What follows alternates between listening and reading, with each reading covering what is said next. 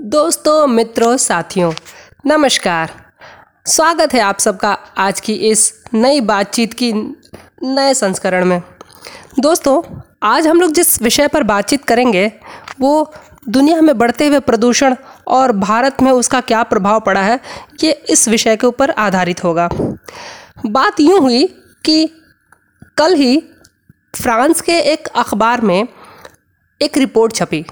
जिसमें दुनिया के सौ सबसे अधिक पर्यावरण संकट से जूझ रहे शहरों के बारे में एक सूची तैयार की गई थी।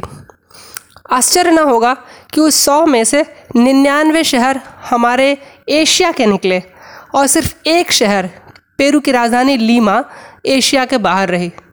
बाकी के सारे निन्यानवे शहर एशिया में ही हैं। आप समझ सकते हैं, एशिया में प्रदूषण किस तरह से भयावह होता जा रहा है। ज़्यादातर देश एशिया में भी भारत और चीन के ही शहरों को शामिल किया गया है। दुनिया भर के 400 शहरों में, जहाँ की कुल आबादी मिलाने पर डेढ़ अरब से ज़्यादा है, वहाँ पर पर्यावरण संबंधी जानलेवा बीमारियाँ, जल संकट, भीषण गर्मी, प्राकृतिक आपदाएँ तथा जल, जलवायु परिवर्तन के गंभीर संकट पैदा हो गए हैं।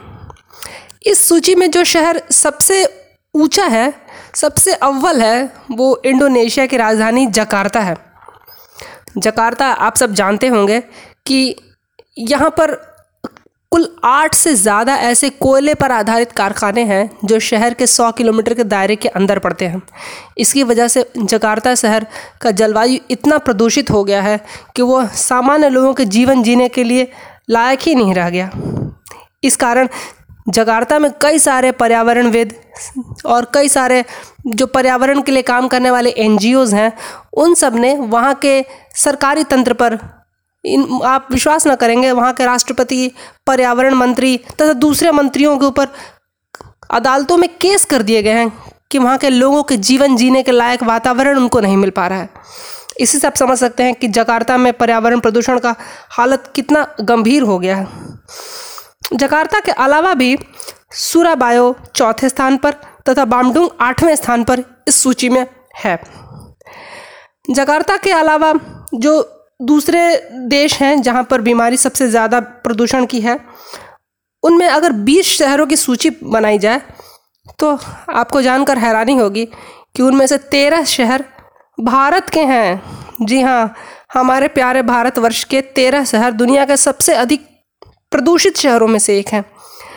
अब आपको मैं उनकी सूची बताता हूँ। जी, नंबर दो पर दुनिया में सबसे अधिक प्रदूषित शहर कौन सा हो सकता है? अंदाज़ लगाइए। मुझे पता है, आप सभी का अंदाज़ा नई दिल्ली है और यही सही भी है। तीसरे स्थान पर चेन्नई है। छठे स्थान पर आगरा, दसवें स्थान पर कानपुर, बाईसवें स्थान पर जयपुर, चौबीसवें पर लखनऊ और सत्ताईसवें पर मुंबई है। अब आप समझ लीजिए भारत के शहर पर्यावरण प्रदूषण की दृष्टि से कितने अव्वल हैं। बाकी किसी कार्यक्रम में हम शायद अव्वल हो ना हो, प्रदूषण के मामले में हम सब बहुत ही अव्वल हैं। लेकिन अगर आप इसको विकास के दृष्टिकोण से देखें तो इतने बड़ी आबादी को मदद देने के लिए, इतनी बड़ी आबादी को रोज़गार देने के लिए, अनाज देने के लिए, अगर उद्योग नहीं लगाए जाए, अगर काम नहीं किया जाए तो इतनी बड़ी आबादी को जीवन दे पाना अत्यंत कठिन हो जाएगा। और जब आप उद्योग लगाते हैं तो इसकी कीमत प्रदूषण के रूप में चुकानी ही पड़ती है।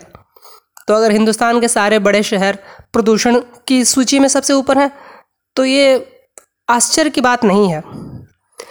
केवल वायु प्रदूषण को ही अगर ले लें तो इससे अगर कुल सत्तर लाख लोगों की मौत हुई है, अकाल मृत्यु हुई है जिसमें से अकेले भारत में ऐसे दस लाख से ज़्यादा लोग हैं। इस प्रकार के अगर बीस शहरों की सूची बनाई जाए तो आप जानकर हैरान होंगे कि सारे के सारे बीस शहर भारत में ही हैं, जिसमें दिल्ली उम्मीद के अनुसार सबसे ज़्यादा प्रदूषित है। ऐसे कुल तैंतीस करोड़ साठ लाख लोग हैं दुनिया में, जो प्रदूषण से प्रभावित होकर अपना जीवन जी रहे हैं। पूरी दुनिया में तैंतीस करोड़ साठ लाख प्रदूषित वातावरण में जी रहे हैं। और इनमें से सिर्फ़ भारत और चीन में 28 करोड़ 60 लाख लोग हैं। यानी कि भारत और चीन के बाहर सिर्फ़ पाँच करोड़ लोग ही हैं जिनको प्रदूषित वातावरण मिल रहा है।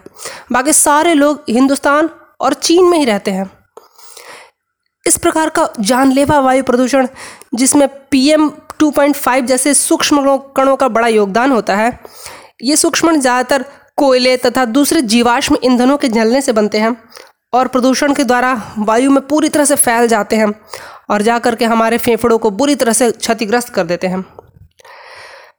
रिपोर्ट में ये कहा गया है कि भारत में इस तरह के प्रदूषण के सबसे बड़ा कारण भारत में कमज़ोर सरकारों का होना तथा उनकी गलत नीतियों का होना है। इसके अतिरिक्त क्योंकि भारत की आबादी इतनी ज़्यादा है और वहाँ पर जो असंगठित अर्थव्यवस्था का आकार है, वो इतना बड़ा है कि इनको नियंत्रित करके प्रदूषण को नियंत्रण कर पाना एक अत्यंत दुष्कर कार्य है। ये रिपोर्ट ये भी कहता है कि वैश्विक तापमान में वृद्धि की दृष्टि से भी पर्यावरण प्रदूषण का पता चल पा रहा है। और वैश्विक तापमान की वृद्धि की दृष्टि से देखा जाए तो सर्वाधिक प्रभाव करने वाला कॉन्टिनेंट या सर्वाधिक प्रभावित होने वाला क्षेत्र अफ्रीका है। दोस्तों, अफ्रीका के उष्ण कटिबंधीय देशों में ऐसे 40 से 45 शहर हैं जो दुनिया में सबसे अधिक गर्मी से झेल रहे हैं। वहाँ वैश्विक तापमान के बढ़ने से तापमान इतना बढ़ गया है कि जीवन जीना दूभर हो गया है। ध्यान देने की बात यह है कि अफ्रीका पर्यावरण प्रदूषण तथा जलवायु परिवर्तन में सबसे कम योगदान करता है। दुनिया में प्रदूषण फैलाने वाले देशों में अफ्रीकी देश सबसे पीछे हैं। यहाँ ना तो उस तरह का औद्योगिकरण हुआ है, ना उस तरह के प्रदूषण में अफ्रीका के देशों ने कोई योगदान किया है। लेकिन जब विभीषिका आती है तो उसमें अफ्रीका के देश इस सब झेलने में सबसे आगे हैं। अब आप इसको इस तरह से समझिए कि अफ्रीका वायु प्रदूषण, जलवायु प्रदूषण तथा बेमौसम बारिश, भीषण गर्मी अकाल, सूखा, बाढ़, तूफ़ान आदि सारी प्राकृतिक आपदाओं को झेल रहा है। दुख की बात यह है कि ये अफ्रीकी देश इस तरह की विभीषिकाओं से लड़ने के लिए सबसे कम असम, सबसे कम असमर्थ, सबसे अधिक असमर्थ हैं। साधन सबसे कम है। अफ्रीका के दो सबसे बड़े शहर लाओस और किन्शासा हैं। और यहाँ इन दो शहरों में सबसे ज़्यादा विभीषिका का खतरा है, ऐसा इस रिपोर्ट में कहा गया है। इस रिपोर्ट में पाकिस्तान के शहर कराची और लाहौर का भी ज़िक्र किया गया है। कराची सबसे अधिक प्रदूषित शहरों में बारहवें स्थान पर आती है तथा लाहौर पंद्रहवें स्थान पर आती है। मित्रों, ये तो बात हुई फ्रांस की इस रिपोर्ट का जो पर्यावरण प्रदूषण के ऊपर लिखी गई थी। लेकिन जब बात फ्रांस की ही चल रही हो तो फ्रांसीसी मीडिया में एक खबर जो आजकल बड़ी तेज़ी से चर्चा में आई है, उस पर भी बात कर लेते हैं। मित्रों, ये बात उस शार्ली हेब्दो पत्रिका से संबंधित है। जी हाँ ये वही शार्ली हेब्दो है, जिसने कभी मुस्लिम भावनाओं को पैगंबर साहब के कार्टून से आहत किया था। आज फिर ये पत्रिका चर्चा में है और इस बार ये चर्चा हिंदुओं के बारे में की गई है। मित्रों, वैसे तो ये कार्टून 28 अप्रैल की पत्रिका के अंक में आया था, परंतु चर्चा में यह अभी आया है।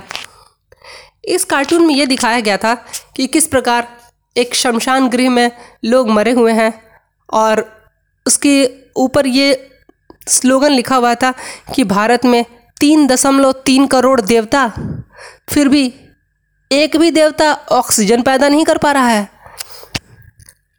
यह देखा जाए तो एक तरह से भारत में कोरोना महामारी तथा ऑक्सीजन से जूझते हुए हमारे स्वास्थ्य तंत्र के ऊपर एक तरह का तंज कसा गया था। हमारे यहाँ कोरोना से हालात बहुत ज़्यादा गंभीर हो गए हैं और भारत अभी ऑक्सीजन तथा वेंटिलेटर्स के लिए दुनिया के कई सारे देशों से सहायता की मांग कर रहा है। दुनिया के कई सारे देशों ने भारत को सहायता भी दी है, लेकिन साथ ही साथ इसमें भारत के स्वास्थ्य तंत्र की कमियों को भी उजागर किया गया है।